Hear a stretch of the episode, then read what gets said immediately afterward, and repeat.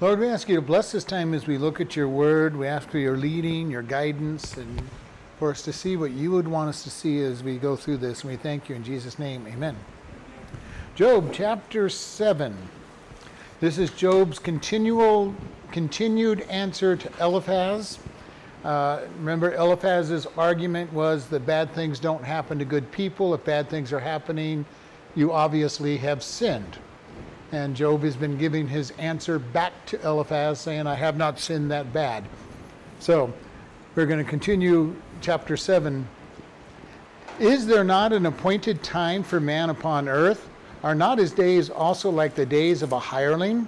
As a servant earnestly desires the shadow, and as a hireling looketh for the reward of his work, so am I made to possess months of vanity and wearisome nights and appointed are, are appointed unto me. When I lie down, I say, When shall I arise and the night be gone? And I am full of tossing to and fro uh, unto the dawn, dawning of day. My flesh is clothed with worms and clods of dust. My skin is broken and become loathsome. My days are swifter than a weaver's shuttle and, and are spent without hope. Oh, remember that my life is, is, a, is wind. My eye shall see no more good, shall no more see good. The eye of him that has seen me shall see me no more. Your eyes are upon me, and I am not. We're going to stop there. All right, so we're looking at this. Job starts out in the verse 1 of chapter 7. Is not it appoint, an appointed time to man upon earth? And this word literally means warfare or service. And he's basically saying that we're appointed a period of time on earth and it's going to be tough. All right? It's kind of what he's saying. We're at war the whole time we're here. And he goes then, and his days like that of a hireling. In other words, you spend your entire life serving and working and toiling. And that is true because when Adam and Eve fell, Adam fell, and God says that you will work by the sweat of your brow, and, and the ground is not going to give back its fullness to you. And so there is some truth in his statement. Life can be very hard, and we toil from the time we're born till the time we die, and we have good periods in it at times, but overall it is hard labor, and this is what Job's saying. You know, all, we're appointed a certain period of time, and we're going to work the whole time. We're going to have a hard time. All right? You can see that he's kind of uh, on the depressed side of things at this point. And he goes, as a servant earnestly desires shadow or shade. He goes, uh, you know, shadow is, a, is also be shade. You're out there working hard in the sun, you want to find some shade. And, and then he goes, and as the hireling looketh for his reward or the wages of his work. So he says, I, we spend our time looking for some comfort. And most of us, the comfort in our, our daily work is that we get paid at the end of the week or the end of the day or however we get paid, and we get our reward. All right? For us as Christians, the hard thing for us when we serve God is God's reward is when we get done with this life, He gives us a reward in heaven. And Job is kind of complaining about this a little bit. All right, he goes, I spend all this time doing what God wanted me to do. Now look what my reward is, and I'm waiting to get the reward that I that I desire. All right, so it, he is looking at this thing that he has been serving. He's he's working hard, and the reward has been deferred as far as he's concerned. Now remember, we've talked about this he and his friends all believe that we get rewarded in this world for doing good work. And there is this tendency for God to give us reward, but there's no promise that we're going to be rewarded either good or bad in this lifetime, even though God does that. And Job is saying, "Hey, I'm just I just want my pay. I want my pay. I want my I, I want sh- shade." And verse 3 is a verse that I have never noticed in all my readings and teachings of Job. It says, So I made to possess months of vanity. Now, I've oftentimes wondered how long Job suffered. And here it is that he is saying months of vanity. Now, there are those who believe that he was being figurative and expanding upon it. I don't think so. I think he has been suffering for a while, and this is why it's starting to wear down on him. So I think this is a literal statement. I have been suffering for months, at least two months if, or, or longer. And if you've ever been sick for any long, you know, any period of time or in pain for any period of time, it starts to add up after a while, and you feel fine the first first month or weeks, and then you know you go through this. And I told you all I had a six months. I was on crutches on a gout attack one time, and toward the end it got to be really irksome because I was always in pain. Job is in pain. Not only is he in emotional pain, having lost his family uh, uh, and losing all of his wealth. Remember that he's got this disease that's, that's boils all over him, and he's been scratching and, and itching and probably infected. And from what he's saying here, he's had months of emptiness. And this is something, like I said, I've never noticed this verse before. Out of all the times I've ever read through the book of Job, I've never noticed this statement and his statement is that he's been suffering for a long period of time. All right? Uh, and the weariness of nights are appointed unto me or ordained unto me. So, and this is where he said, I'm not even able to sleep. And if we've ever had a period of time where you could not sleep, whether by pain or by uh, problems in your life, this is what he's saying. All right? Uh, says, When I lie down, I say, When I arise, and the night is, when shall I arise and the night be gone? I am full of tossing to and fro until the dawn of day. So he's going to bed with a restful, uh, restless night, tossing. And his whole dream, his whole statement is, when am I going to go to sleep and just wake up and this bad dream's going to be over? All right, kind of turn, turn that turn to you. He's, he's going to bed saying, When is this nightmare going to be over? And I'm going to wake up and find out that it was just a very bad dream. And you know, some of us have been there sometimes when things are going on. Job seven. Uh, when things are going on and we are just saying, someday this is all going to be over. I hope. And this is where Job's at and it says months. And I, and like I said, this jumped out at me when I was studying it. And, I, and I've taught Job several times, and I've never noticed this verse uh, on there. It's one of these verses that I joke with God about. God, when did you add that verse to the Bible? Because I have never seen this verse before, and yet it's saying I've done this for a long time now, and I've had all this emptiness. And he says, I am, uh, I am full and this word for full is satiated. Now, satiated means that you are filled all the way to the top, not an overstuffed filled, but it's when you sit down at a meal and you do it the right way and you end while you're while you're no longer hungry and you don't go and overeat and end up miserable. This this is the idea that everything is right to the top no more room for more without getting discomfort, but you're also not hungry. And he says, I'm having my fill of tossing and turning. yeah, he's, he's really in a bad place, all right? He's in so much pain, he's not sleeping, he's very full, he's looking for this. Then he goes this very interesting statement My flesh is clothed with worms. Now, this is a bad translation on it. Literally, it is maggots. All right, huh? That's what I was thinking. Maggots.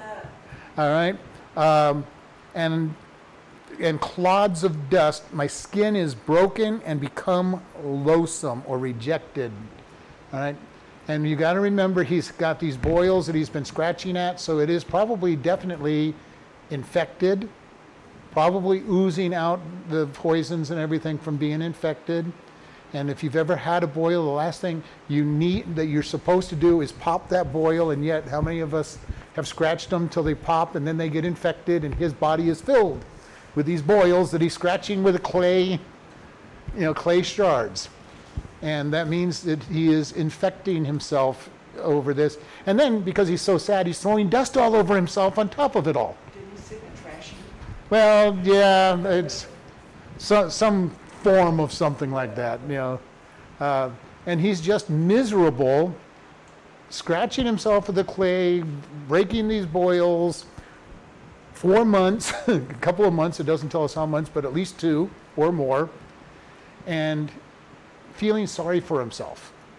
All right? And we can understand why he's feeling sorry for himself when we think about what he's going through. And so all of this is going on, and I don't know that he literally had maggots on his on his flesh or not, but he definitely felt like he was. He said that he was. So we're going to have to go that his skin is broken from all of his constant scratching and and everything. He says my days are swifter than a weaver's shuttle and are spent without hope. Now, I don't know if anybody has ever watched somebody weave by hand, but somebody who's good at weaving by hand gets that that um, device, that shuttle shuttle moving back and forth very quickly. And so he's saying, somebody that's good at this, my days are going really, really fast. Now, this is kind of an interesting statement to me. His days are with are spent without hope. My problem is when I have bad days, they seem to last forever. It's the good days that go by fast. So I'm kind of wondering about this statement. You know, it's like I have no, I really don't know how to conceive this one because when my days are bad, I would really wish that they went by fast. All right? But he's saying his days are going by fast and they're spent without hope. He has no expectation of it getting better again. All right? This is where he's at. He's going, I have no hope for the future. And this is where we, we where we met him when his friends came. He was sitting in a pile of dust and, and everything, scratching himself and and basically saying, Woe was me. And no hope. This is never going to end. And again, been there, done that. When when I had that six months of gout attack, it's like, God, I'm just getting to the place where this is never going to end. I'm going to be on crutches the rest of my life uh, and go forward on this. And we've all probably had some experience where we've felt like our never going to get to the end of this. And Job is saying, yeah, I've lost everything my health, my, my possessions, my kids. There is just no hope for the future. And you think about this, his wife told him to curse God and die. So, I mean, that, and he's, so far he's been pretty good about not doing that. He's got friends that are really helpful to him, telling him how bad he is. And he's going, okay, do, is anybody going to comfort me? Remember in the last chapter, he said, you guys are terrible comforters. He goes, if I had, if I had come to you, even though I would have believed that you had done something wrong, I at least would have encouraged you. And this is something that, you know, they're, they're in there just saying, Job, you've done something wrong, just admit it. Get it over with, admit it, and then God, and then you can repent and God can forgive you. And how many times do we tend to do the same thing to people? We know they've done something wrong, so we're going to go, let me help you. You know, recognize what you've done wrong and get right with God. We want to be careful of that because in Job's case, he hadn't done anything wrong. All right, even though he would have had the same problem. He says, Oh, remember that my life is wind, my eyes shall see no more good. Right? He says, My life is short. It's just a vapor. I'm almost done. There is no hope. I'm, you know, I, I am frail, and I have no expectation of anything good coming in. And this is, you know, he said, I have no, my days are spent without hope. Now he says, my eyes shall never see good. This is how low he is at this point. God, you know, and at this point he's basically wanting to say, God, just take me home. This is, I'm tired of this. They're never going to see anything good. My days are short. Just end them. And we need to be careful because most of us have probably been there at some point in our life where it's like, okay, this is, you know, so much going on. I don't, I don't want to see it anymore. Just, I'm ready to go. Now, for us as Christians, that's an easy thing too because heaven's going to be wonderful. this earth is terrible, even though, even at its best, it's not that great. And Job's life is not good. And he's spending his life, he says, right now I am looking at life and there is no expectation of ever seeing anything good. My kids are all dead. I'm not going to see any grandkids. I lost all my wealth. My health is gone. And I can't even hope to make more income because my health is gone. My kids are all gone, so there's no kids to take care of me. So he's in a place where he is at total despair. And we can understand his despair. And he's going, There will be no more hope, no more expectation of good coming my way. Verse 9 As the cloud is consumed and vanished away, so is he that goes down to the grave shall come up no more. He shall return no more to his house, neither shall his place know him any more. Therefore, I will not refrain my mouth. I will speak in the anguish of my spirit. I will complain in the bitterness of my soul. I am am I a sea or a whale that thou setst a watch over me? When I say, My bed shall comfort me, my couch shall ease my complaint, then you scared me with dreams and terrified me through visions so that my soul chooses strangling and death rather than life. All right, here is Job really getting into his complaint. He goes, As a cloud is consumed and vanishes away, so is he that goes down to the grave shall come no, up no more. Now, this is kind of interesting because this week I was t- doing a lot of testing of one person at a time. So rather than stare at the guy the whole time, there was a window and I was kind of watching a cloud t- at one point and how it just was a cloud, and then the next thing I looked up, and the cloud was not there anymore. Not because of rain, but the wind had blown it blown it away. And I was thinking as I read this and going, how interesting, because I don't ever look at clouds, and yet this is what Job this is what Job is describing. Clouds come and go. Now sometimes they come and go because of the rain, sometimes they just get blown blown out of existence. He goes, as the cloud is consumed and vanishes away, so is he that goes down to the grave shall come up no more. Now, at this point, Job is basically saying, I'm going to die. I, I want to die. Maybe not he's, I'm going to die, but he says, life is short, life is as a cloud, and it's, it's over quickly. And once it's gone, you don't see it anymore. And basically, at this point, he's saying, I just want to die. I just, but he's also pointing out that when somebody dies, you're not seeing them anymore. All right? And this is something that's so interesting because I hear so many people go, you know, if I die. Well, it's not an if, it's a when you die. We're all going to die at some point. And the funny thing about this is everybody I have ever met that, that I know that, you know, that has died, they always had plans. It wasn't like they knew they were going to, you know, very rarely do people know they're going to die. And even when they know they're dying, they still make plans. They've got doctor's appointments because they don't know the exact day of their death. All right? And Job's saying, there's coming a time when you just, the cloud, you're, you're a cloud, and all of a sudden you vanish and nobody sees you anymore. What, a, what an issue that he is. And he's being, he's in a very dark place right now. And these guys are not doing a good job comforting him to, to make him feel any better. And he says, He shall return no more to his house, neither shall his place know him anymore. So he's going, once you die, that's it.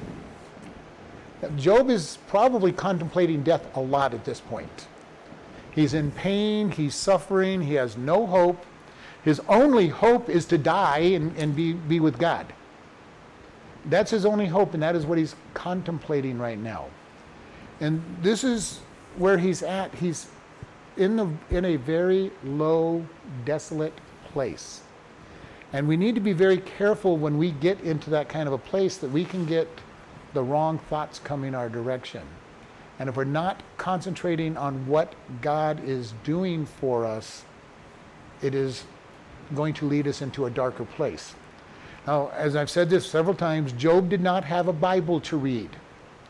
He, he, even though he tends to believe in the Romans 8:28 principle as he goes on, you know, there's no Bible that says Romans 8:28 where all things work together for good. He doesn't have that verse. He doesn't have God's going to lead him. He doesn't have all of these verses that we can have when we go into a rough place.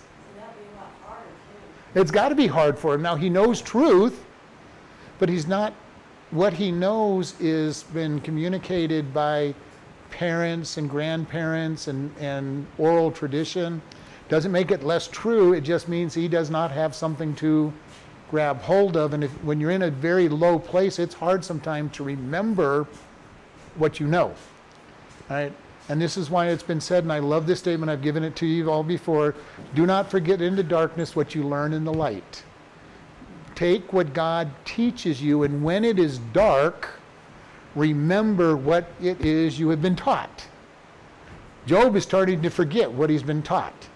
Now, again, go back to that verse 3. It's been months that he's been going through this. And he's starting to doubt what he believes. And it's easy to doubt what you believe or start to doubt what you believe when you're suffering for a long period of time. And it's hard on him. And he is suffering from all of this. He's saying, I'm going to die. He feels like he's going to die. He's sure he's going to die. He has no hope of life. And he basically, he wants to die. All right? He's in pain. Everything's been taken away from him. And the one thing he's got to think about on this even if I happen to get my health back, now I got to go out and earn everything back again and get this all back. And then if we're going to have kids, we're going to start a family all over again. So he's looking at this very negative at this point. Even if I get healthy again, I have got to work hard rather than being at, being at the end and having leisure. It would be like any of us when we get, okay, I'm time to retire and your house falls apart and the banks totally fall apart and now you've got to earn a living all over again because everything is gone. This is where Job's at. Do not forget in the dark what you learned in the light. I don't know who said it originally. I heard it from, from Pastor Chuck Smith. Uh, and I'm sure he wasn't original with him. But it is a true statement. Whatever you learn in the easy time, when it's easy to learn it, when God sends the trial, don't abandon what you know. And that's when it's real easy for us to say, well, I'm not so sure that that was a true statement because it seems to not be true. So when you're in the middle of a trial, don't forget what God taught you. All right? And this is very important. Job is forgetting what he knew, knows about God at this point in the middle of his trial. And again, it's been months that he's been, been under, under attack. And it's a most severe attack that that anybody could be under. He's lost literally everything. And it goes against everything he knows. I mean, he believes that when you serve God, you're going to get blessed, and all of a sudden, nothing good is happening in his life. So he is struggling right there because God is saying, I want you to know me. And for us, we, what does it tell us? He wants that we're to know Jesus and Him crucified even when we're in tough times. But again, he does not have a Bible to go to. He can only remember what he remembers, and his friends should be coming in and giving him encouragement and reminding him what God says, and all they're doing is criticizing him. All right, so they're not doing a good job helping him remember the word. And that was his statement in the last chapter. He goes, and there was that statement. He goes, even if I thought somebody had been bad, I would encourage them he goes, and that's not what you're doing. In another place later on, he's going to say, You are terrible comforters. You know, you came here to comfort me and you are doing a bad job. And we want to be careful that we're not bad comforters when we're trying to help somebody. And encourage and bring the love of God into somebody's life when they're hurting. And this is so important because I've said this over and over again. Our tendency is to give people law and rules and instruction, but what we're supposed to do is give grace and mercy to people. Because that's what Jesus does to us. He brings grace and mercy and love to us. Then, once we're in a good place, then he starts correcting us and teaching us what we need to get rid of and, and how to change. But he starts out with grace. We, as individuals, need to learn, number one, to give grace to ourselves, because a lot of us have trouble giving grace to ourselves because we feel like, oh, I'm trying to give excuses for it. No, we need to learn to give grace. And then number two, give grace to other people. And this is so important to, to learn to give Grace. Now, grace does not make excuses and say it's okay that you sinned. It's okay that you have done wrong, but grace is saying God still loves and, and cares for you and still has a position for you. But we too many people think that well if you give them grace you're trying to say they have a, an excuse to go out and sin. Well, as we read to this morning in the, in the scripture, it, grace is not a license to sin. If you can sin without having conviction of God, then you probably don't know Him in the first place. And grace is not something that gives people permission to sin when it's, when it's done right and applied right. And this is what I have seen over time. People do not want to sin just because, well, God's going to give me grace. I can do whatever I want. That just shows you you don't have a relationship with God if you can think that way. Now, the good news is that when I do sin, God is graciously going to forgive me of my sin. He'll, he'll give me my spanking and my discipline, but He's graciously going to forgive and not give me everything that I deserve. Thank, thank, thank, well, thank God for that, because I'd be in trouble if I got everything that I deserved, and so would anybody else that's listening. So this is where he's at. He says, all of these things, he goes, I'm, I'm looking at death very soon. And then verse 11, therefore.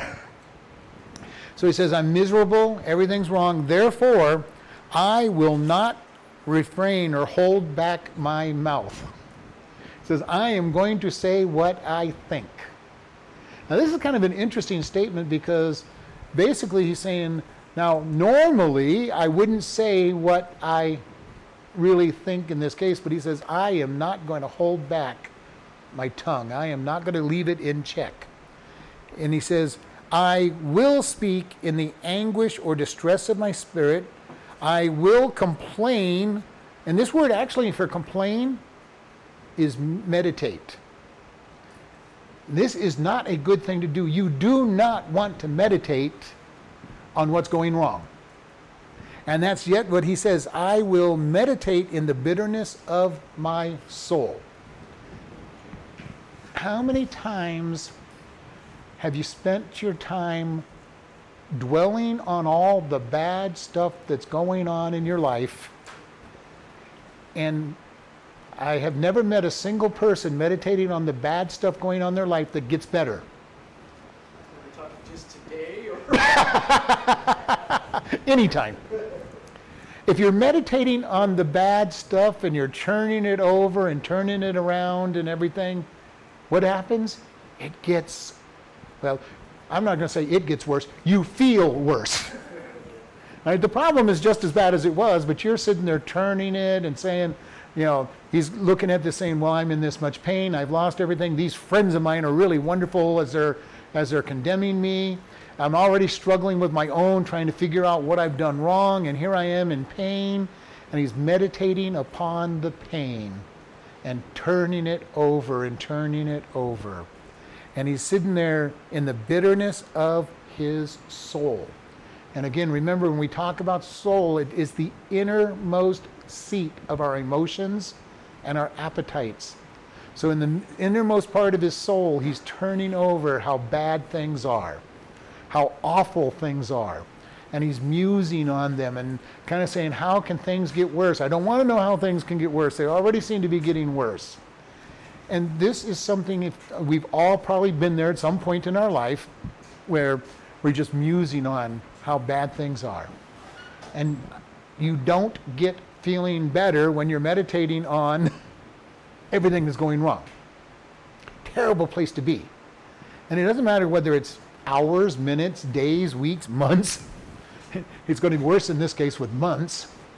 But he's sitting there meditating on all the things that are going wrong. And I can picture this, you know, you know, first I lose all my possessions, then I lose all my kids, now I lose my health. My wife is no help to me at all. She's, she's telling me to curse God. These friends of mine come along and they're, they're terrible encouragers. God, what, what is wrong with the, all of this? You know, what did I do to deserve this? Which he's going to get, he's going to make that statement in just a moment. But he's sitting there over and over, just churning over all the bad things that are happening to him. It's the world's way of doing it. It's the world's way of doing things is just to mull over all the bad things that hap- are happening, and we, you know, the world will tell us, well, just, you know, just dwell on all the bad, and then eventually something good will happen and shake you out of it. Not the way it happens usually. At least never, not in my lifetime. I haven't seen that. But we start changing the way we think. What do we pay attention to? All right? And it is easy for us to do just what he's doing, as was said. I mean, bad things are happening. It never looks like anything's going to end. He's already saying, I have no hope. I want to die. I just want to get it over with. God, why won't you take me home? This is miserable. Why, why did I lose everything? I'm, you know, I, I want to get this over with. And, you know, I just need God. Would somebody even come in and give me some comfort? Would anybody just say things are going to be okay? Now, usually you don't even want to hear that, though, when you're in the midst of everything. You don't want to hear somebody say it's going to be okay. Yeah, that's exactly it.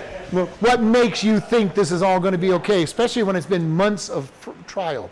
It's one thing to say everything's going to be okay right after everything's fallen apart. Because but you know, in a month, you know, months of months of suffering, I'm pretty sure if somebody said everything's going to be okay to Job, he's going, yeah, go go away. I'm not even, he, at this point, he probably couldn't hear good counsel anyway. He would reject it out of hand because I've been there. I don't want to hear you tell me that everything's going to be okay. I know God says it's going to be okay, but I don't see the end. I do not see the light at the end of the tunnel. Somewhere there's a curve up there, and there may be some uh, a light at the end of that tunnel, but I cannot see the light at the end of the tunnel. This is where Job's at at the moment. I'm, he says, I'm miserable. I'm going to die. I have no hope. And when you're at a place with no hope, it's a bad, bad place to be. And this is where Job is saying, I am without hope. My, he goes, and if he's looking here, he knows that there's a resurrection. He knows there's a life after. He's going to talk about this. But at this point, he's saying, when I die, I'm dead and nobody's going to miss me. Nobody's going to miss me. All they'll know is that I'm gone. He's not even looking at being with God. He's not looking at anything on that. He is just saying there is no hope. This is how bad he is at this point. And nobody's given him any hope. His wife is saying things are so bad, just curse God and let him take you home. You know, get it, get it over with. Get, curse him.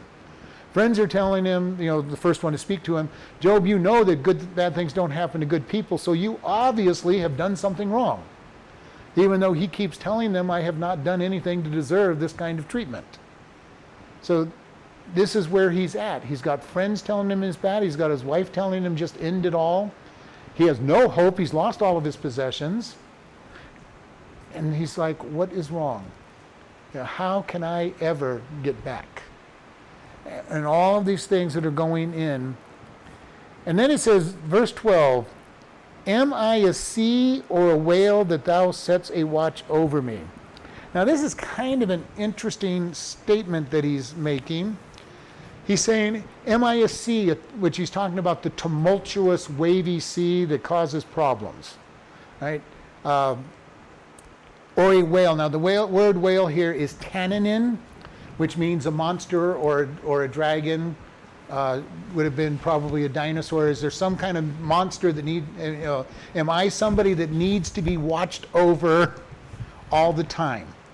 All right. Uh, am I am I a tumultuous sea that causes problems?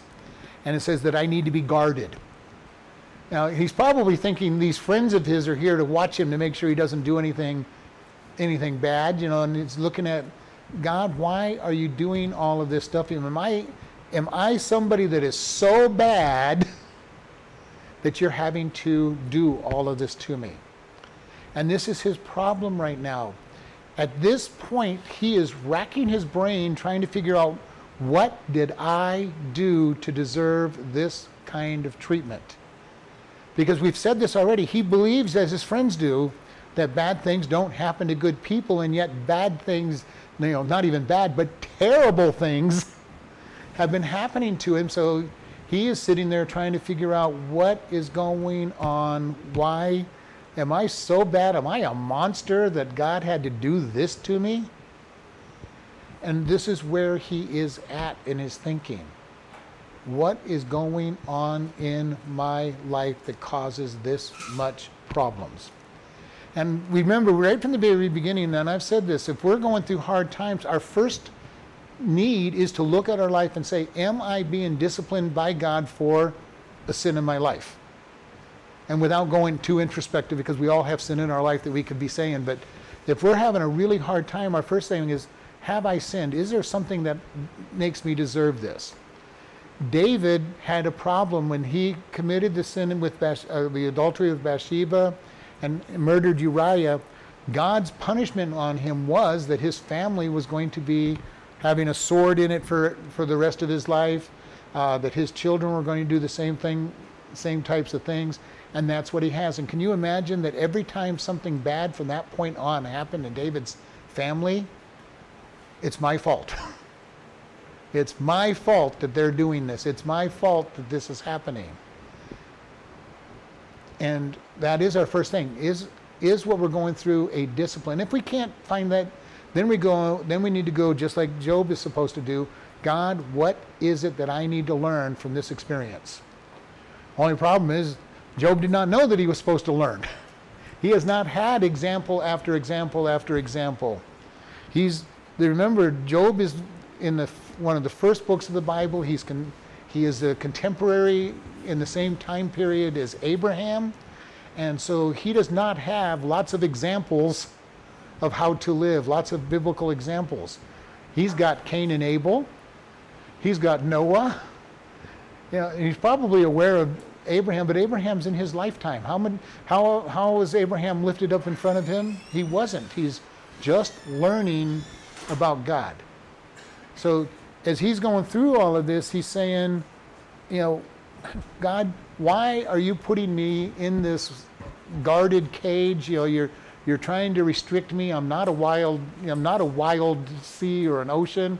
I'm not a monster that needs to be taken care of. And this is where he's at as he's going through this. Then he says, When I say my bed shall comfort me, my couch shall ease my complaint, then you scare me with dreams. he's going, All right, I'm going to go to bed.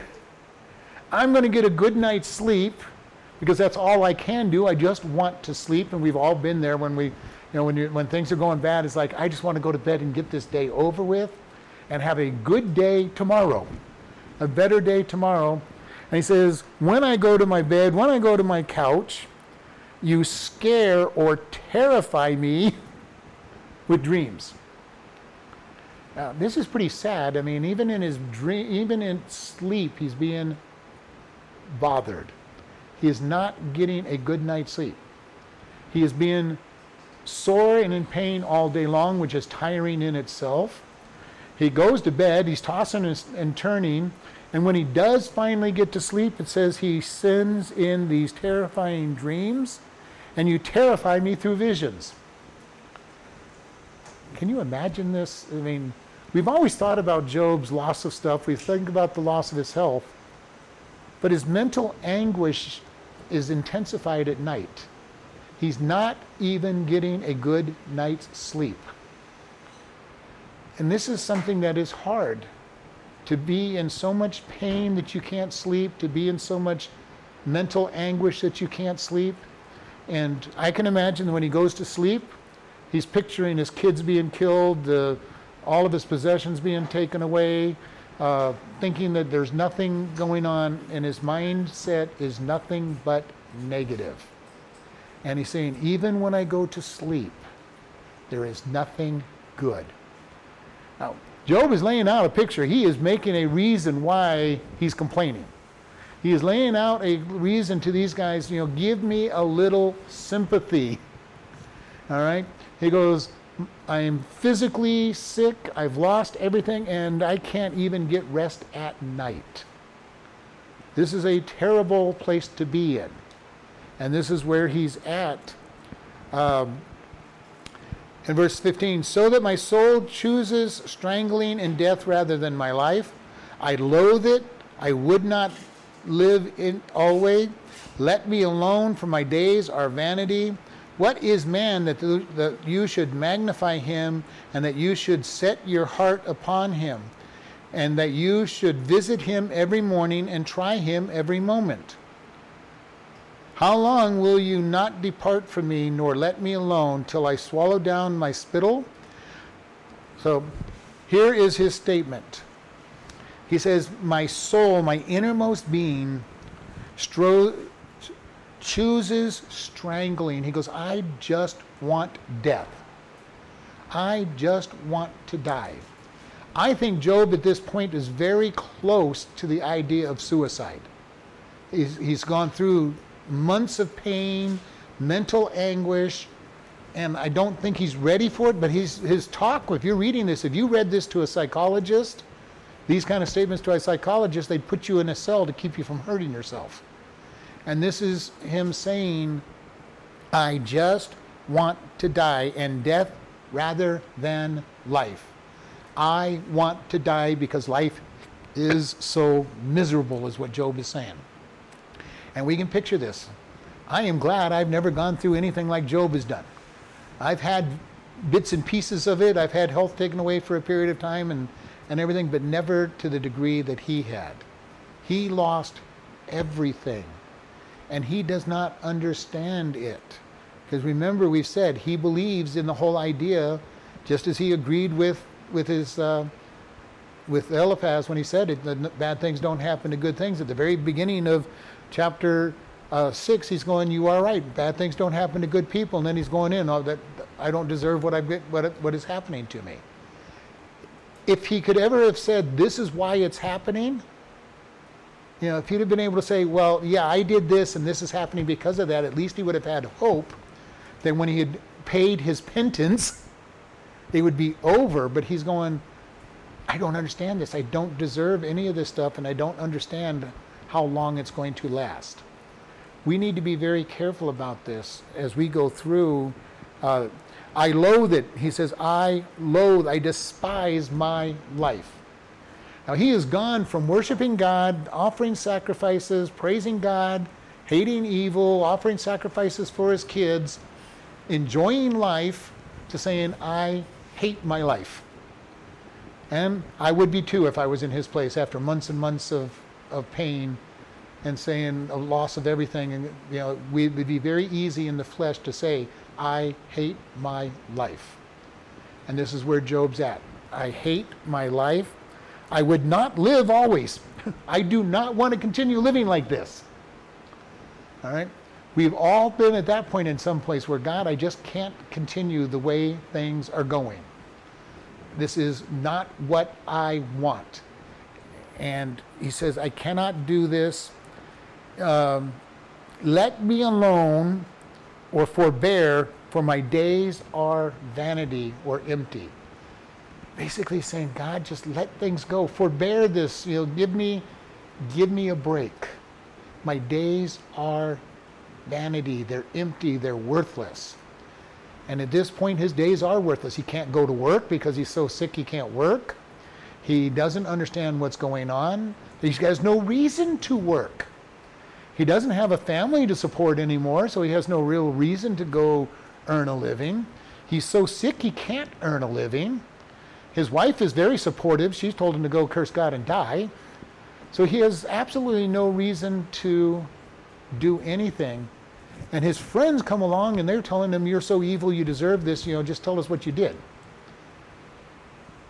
What a wonderful place Job is at. His entire support system is gone. And he's saying, I just want things over. I am tired of this life. I am tired of what's going on. I just want to see the end. And almost to the point of God, just take me home. I'm tired of this. I don't want to see any more of this. Now, the good news is, and we know from testimony after testimony, when God delivers us from this type of problems and sicknesses, we have a great testimony. Job was going to end up at the end of the book some, uh, let's see, we're on chapter 7, some, some 25, uh, 35 verses late, chapters later, he's going to have a great testimony. But he's going to have a testimony that takes time to get built up. And we remember him that what, what ends up happening at the end, he gets back twice what he lost. And God says, elevates him to a great place. And God tells him, pray for your friends because I'm not happy with them. And God says, I'm going to judge them. And Job, says, Job prays for them and, and keeps God from judging them. So we know that Job is going to have a great testimony after all this period is over.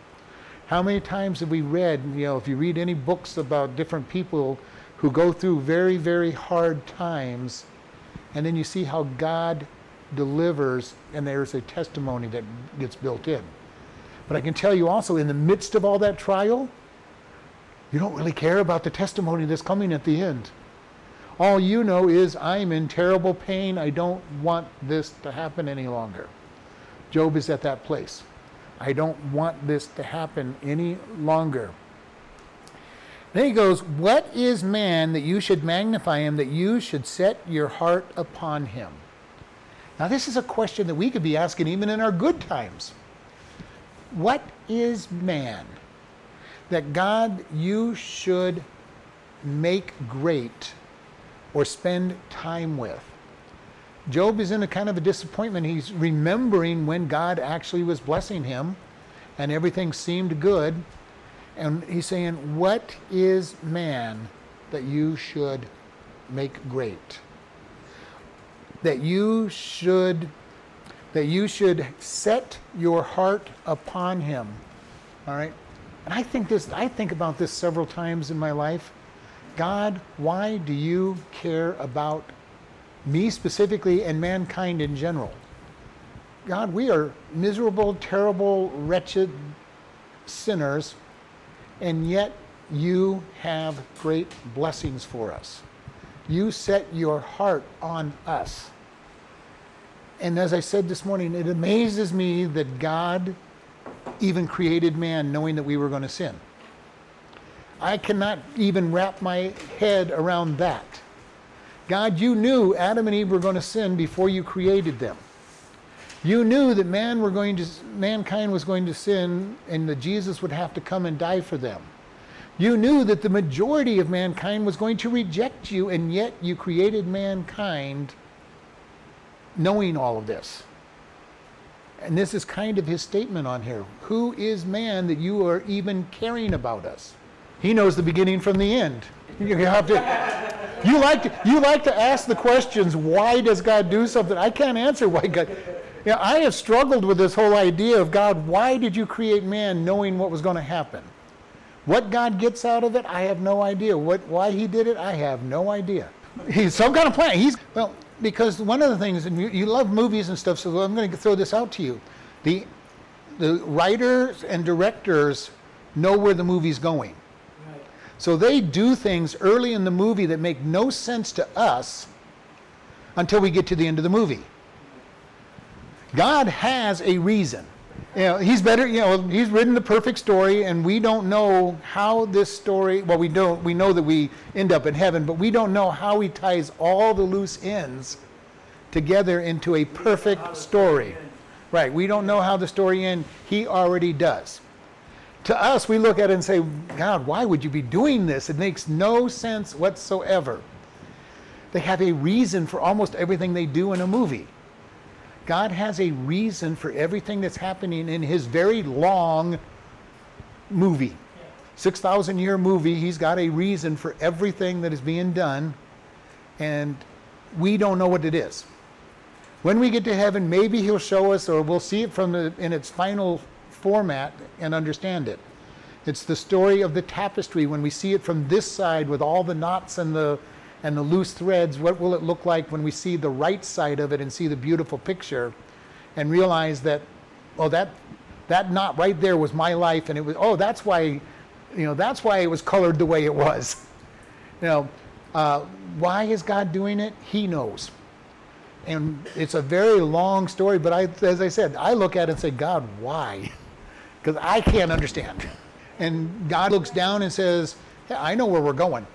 You may not know where we're going, but I know where I'm going and I know where you're going with this story. I've been, I've been really struggling lately with how much God created that doesn't appear to be joined with him, that doesn't appear to have made the choice that he allowed us to boy, does he get excited when we do make the right choice. you know? And the fall and the fall of all of creation. All creation is yearning for the completion of of the redemption. And that's what Romans tells us. All creation fell when Adam and Eve sinned. It wasn't just man, it was everybody. Everything. Everything fell. And it's an amazing thought about what has God done. And then, you know, as I said, he's got a story. He knows how the story is going to end. And he knows how all the little pieces tie together by the end of the story. I can't understand the story at all half the time. Even though I've even though we have seen close to 6,000 years of the story, we still don't understand how he's going to tie all the pieces together. And but that's what the good story is. A good movie doesn't tie all the pieces together until that last scene of the movie where all the stray pieces come together and finalize. And God has written a story, has a story planned, and He will not reveal that story until the last scene of the movie. And we still have a thousand years left, minimum. And even that has a, is a turn at the end of it. When Satan is released and, the, and he raises an army to go against him. And God has a reason for that. Though that one makes a little more sense, but you know, it, it's still, why would anybody join that army after having a thousand years of perfect reign? But, you know, this is the story that he says, and Job is saying, God, why do you even care about man? Why do you build us up? Why do you even set your heart on him to care for him?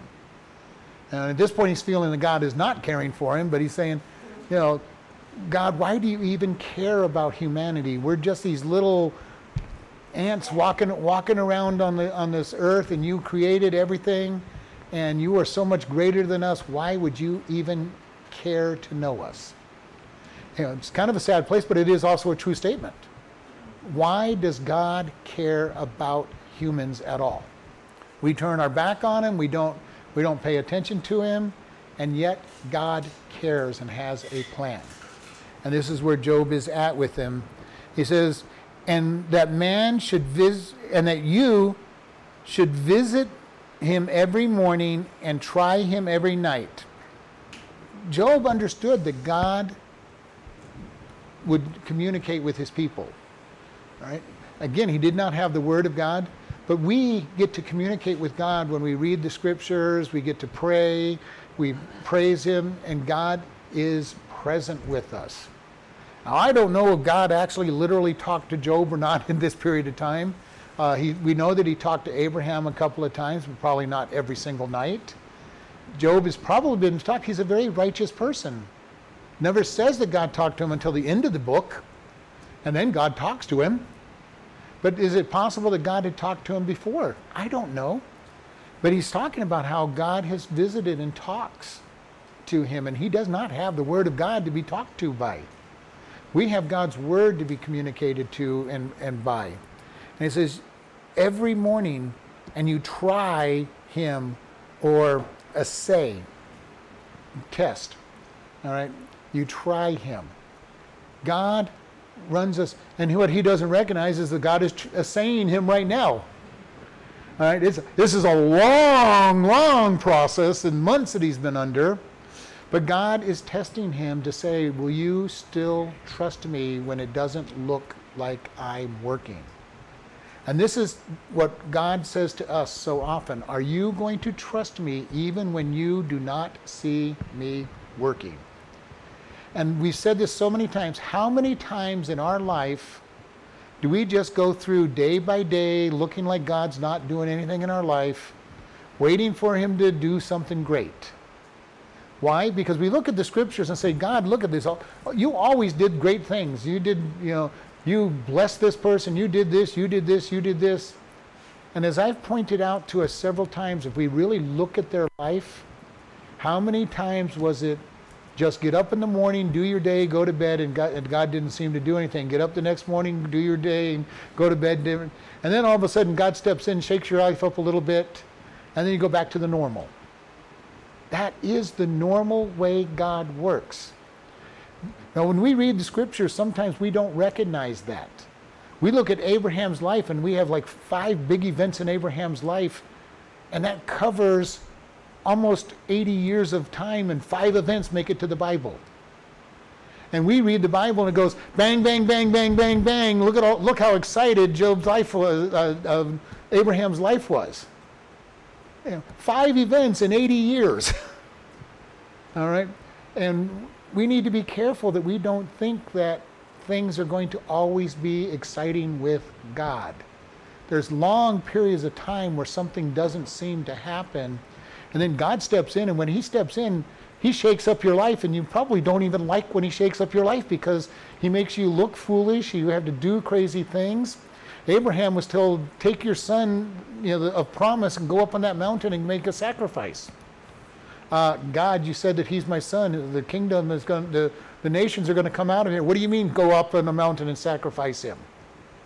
That made no sense. Very hard thing to be obedient on. And yet he was obedient.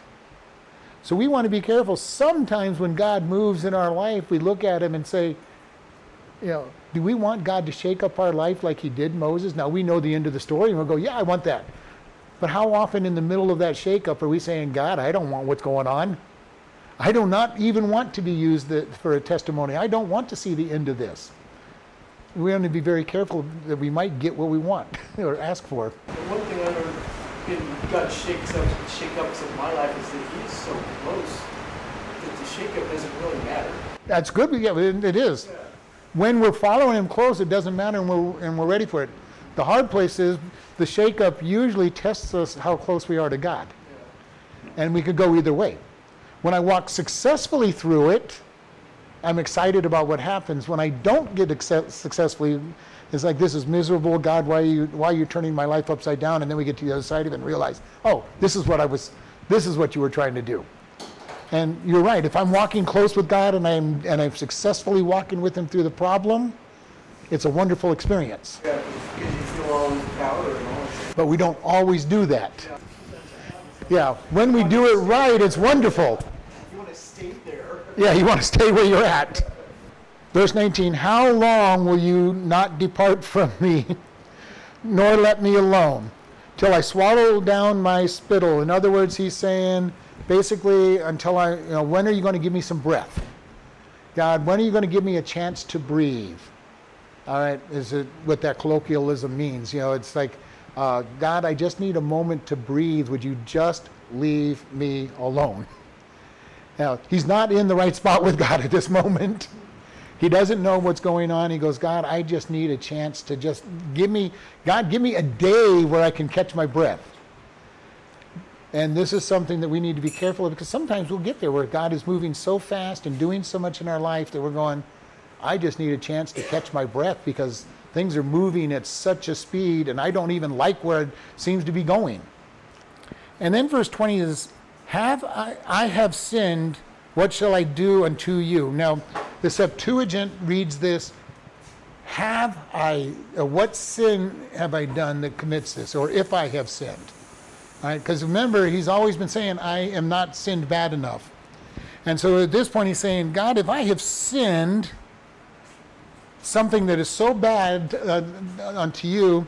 He goes, Have I sinned? What shall I do unto you, O you preserver of men? Why have you set me set me as a mark against you so that I am a burden to myself? Basically saying, What have I done that's so bad that you have put a target on me? Now this is the first time he's actually recognized that there's something a target on him. He just doesn't remember or know who is shooting at that target. But God did put the target on him. Remember, Satan went to God and said, you know, he won't follow you if you if you do these things, allow these things to happen. And God says, okay, you can do this. He's coming close to the truth at this point. God has let a target be put on him. He doesn't understand because his mind is, and you only get a target on it on you if you deserve, if you've done something that deserves to have a target put on you. All right? So he's going, Have I sinned so bad, you preserver of man? And then verse 21 is going to be one that we're going to cover real quick because this is a question that gets heard a lot. And why do you not pardon my transgression and take away my iniquity? And now shall I sleep in the dust, for you shall seek me, and I shall not be. So let me come back to this in verse 20. I have sinned. What, shall, what have I to do with you? what have I done that's so bad to you, God, that you care? Is what he's saying. And I've heard this statement a lot of times from people. Why would God care about what I do at all? Now, in this state, he's actually not fully understanding the depth of sin against a holy God. And unfortunately, usually we do not understand the depth of sin against a holy God. It takes us our whole lifetime to even begin to see how evil we are in the depth of our heart. Jeremiah says that there is nothing but evil in the depths of our heart. The heart is deceitfully wicked above all things. Who can know it? And we get to spend our entire life with God sanctifying us and cleaning us, and then, and then He shines a brighter light into our heart, and we go, oh, it's ugly down there. Just when we think we've arrived, we've gotten rid of all of our sin, God shows that there's more sin down there that we are not even aware was there. This is where Job's at at this moment. God, uh, I'm a pretty good person. You know, I don't know what I have done that offends you so much because he's not fully understanding that any sin offends God. And this is a problem with mankind in general.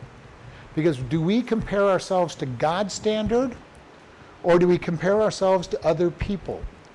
Usually we compare ourselves to other people. God, I'm better than most people. I don't deserve all that you're doing to me. And yet God is saying, You don't understand my attitude towards sin. All sin is evil. Proverbs tells us these seven things God hates. And you know, the amazing thing, if we were to put together the, set, the list of things that God hates, we'd put murder, fornication, adultery. What does God put up there? Lying lips, words that spread, that spread gossip. You know, what does God say? I am against those things that hurt the soul more than I am against those that hurt the body. We teach our kids, and have, we all know this still sticks and stones will break my bones, but words will never hurt me. What a lie. words hurt more than the broken bones. And I can't, I can't tell you how many people I've talked to, and even for myself, how many times I can remember things that were said when I was young that still hurt if I think about them. People get hurt drastically by words. And God understands that. This is why He says He hates lying lips, He hates gossip, He hates those who, who are bringing dis- discord amongst people. And Job is saying, I've got a mark so that I'm a burden even to myself. because I don't even like where I'm at. I don't even like me where I'm at, is what he's saying. Why do you not pardon my transgression. He goes, You have given me so much trouble that God, even if there is something that, that I deserve this, God, haven't I paid enough for it yet? Haven't I paid enough? And take away my iniquity, for now shall I sleep in the dust, and you shall seek me in the morning, but I shall not be. In other words, saying, I just want to die in my sleep, get it over with. And his, his complaint is to God God, haven't I had enough suffering yet? Whatever it is I've done, God, haven't I suffered enough? For and in his mind, he has not done anything worthy of suffering. He goes, so whatever it is, God, that I have done that has so offended you, haven't I suffered enough? These months of suffering, haven't I suffered enough? And this is his complaint. God, I don't know. I didn't go out and murder anybody. I didn't I didn't blaspheme your name. I didn't do all this stuff. God, you know, and all this bad stuff's happened to me. God, I'm not sure what I've done, but you know, it, it can't have been that bad for months of extreme pain. And this is where Job's last statement is on this bad things don't happen to good people defense. Uh, God, I, if I did something that was bad, I, I feel like I've done more than enough discipline to get over it. And he's going, God, uh, please tell me what, you know, how much longer do I have to suffer for not having done anything that's going to be that, that bad? I feel like I, if I did something, God, I've done, I've done enough suffering. And this is the way most people think and how I've thought at times when I've gone through hard times. Even when I deserve it, there's some, you know, you want to say, God, I, have I suffered enough? And this is our attitude that when bad things happen, God is punishing us for something, and it's like there's going to be an end to the punishment because I wasn't quite that bad. And this is the problem that we have. And in, in our case, we know that Job does not deserve what it is because what was God's testimony to, to Lucifer? Here is a perfect and upright man who hates evil. So Job is right. He has gone through more suffering than he deserved because there's nothing in his life that deserves as much suffering as he's going through if his first statement was true that bad things don't happen to good people, then his statement is true. I've suffered more than enough. Even though God says he's a perfect and righteous, upright man, God wasn't saying he was perfect. he's just saying he's covered and you know he is his heart is to seek after me, uh, as much as a heart, sinful heart, can seek after God. Uh, but his testimony is he's offering sacrifices. He wants to follow follow God, and he hates overt evil. Uh, so I don't think God in no way was saying, "Well, here's a perfect man that has not sinned." And this is why I've made it very clear. When we have problems in our life, our first job is to look and say, "Have I done something that deserves the punishment that I'm getting?" And again, I remember I always say, without being too introspective, because we can always look at my life. Well, you know, God, I didn't, I didn't quite pray enough yesterday. I didn't, you know, I told that lie. You know, we want to be careful because you know the little things are not why God's bringing extreme hardship into our life. So we look at this and say, well, gee, you know, I've been, I've got this besetting sin that I keep falling for. God is really trying to work that out of my life. That's a different story or David's case where he commits adultery and tries to commit murder and doesn't repent right away and it takes him over a year to to finally have Nathan come to him and then he repents after he's challenged directly by the prophet. How do you explain to like I'm just using this example, those people down in Texas and all their kids were killed. I mean, how do you explain to them why this happened? God has a plan that we don't know. The problem is the premise that Job has and the premise that his friends have that bad things don't happen to good people is a lie in the first place. The rain falls on the just and on the unjust. Because of sin in this world, bad things happen to good or innocent people, but technically, there is no good or innocent people to begin with. We are born in sin, and we are born with a death sentence on us for our sin. Even before we commit, we have iniquity in our heart from the very beginning. So the question that has to be asked is not why do bad things happen to good people, but why do good things happen to all of us bad people? And that's because of God's grace and mercy. Why does bad things happen? Because we're in a fallen world. We have the answer. We're in a fallen world because of the sin of Adam and Eve. And bad things will happen and things will and things are only going to keep getting worse. As more bad happens and God brings judgment more evil and bad is going to happen. And the further we get away from God the more the things are going to get bad. And this is something we have to fully understand. We're getting close to the end days where Jesus is going to re- return in our rapture and from what he said, things are just going to get worse. People are going to do what is right in their own eyes. And when they're doing what is right in their own eyes, they don't care about the harm that somebody else gets, that happens to them. Right? The person who goes out and gets drunk and says, I got to go home, so they get behind the wheel and then run into a family, you know, a family uh, uh, car and kills the entire family was not saying, well, I'm just, I, I'm, I'm going to go kill somebody today. He says, I just don't care because I'm going to do what I want to do.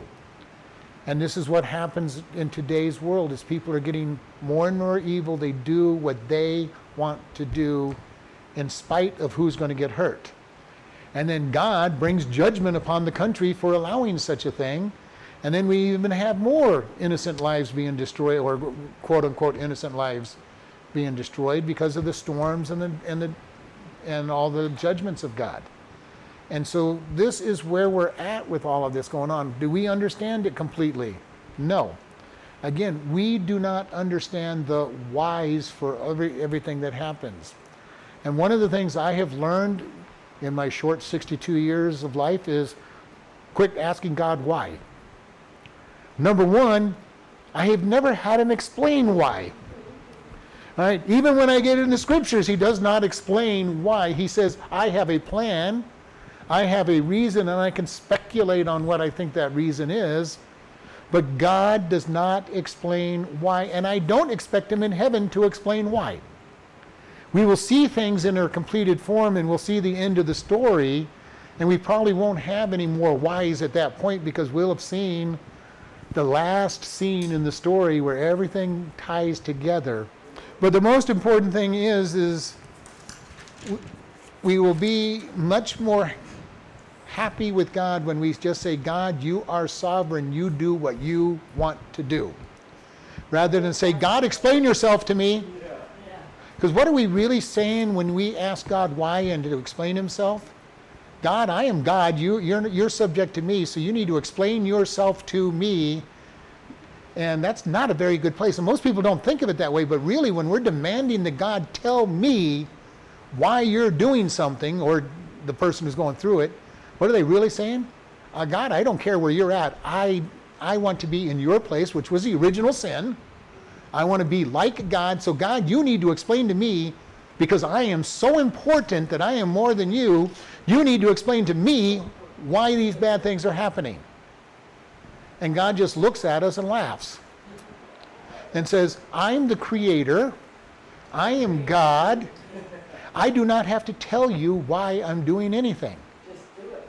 Yeah, I am the potter, you are the clay. If I want to turn you into a bowl, you're a bowl. If I want to turn you into a cup, you're a cup you know, if I want to destroy you, I am the creator and the potter. And we need to be very careful when we try to demand that God answers us because we're trying to elevate ourselves to a position that's not ours. I think God knows the plan, He knows where He's going, and He says, just do what I told you to do.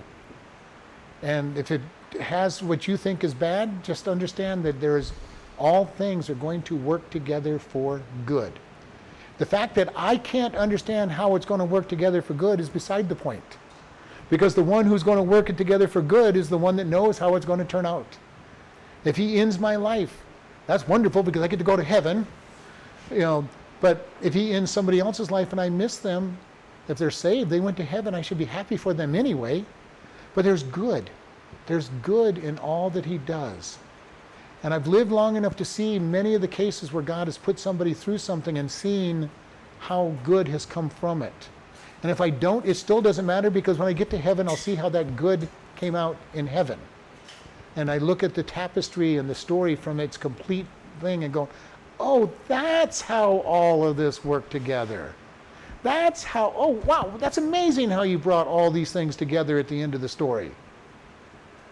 And I think it's going to be one of those things when we look and say, you know, and people go, when I get to heaven, I'm going to demand of God. Why?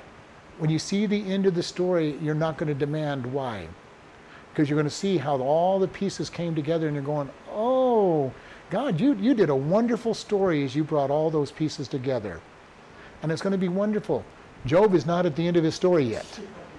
Now, we've read the end of his story, hopefully. If you haven't, read the end of his story because it's wonderful how God ties all of his trials and problems together and he does a good job. And this is why the book of Job is in there. When we go through hard times, God is still sovereign and he'll tie all the pieces together when he's ready to tie them together. And we need to understand all of this. Job is complaining right now. He's in pain, he's suffering. He does not see the end of the story. He does not know the end of the story. He doesn't even know the beginning of the story. His beginning is when he loses everything and he loses his health. That's where he starts his story. He doesn't go back to before that when Satan is saying, God, if you just take away all this stuff, he's going to curse you. He does not even know the beginning of the story. How many times do we question God not knowing the beginning of the story?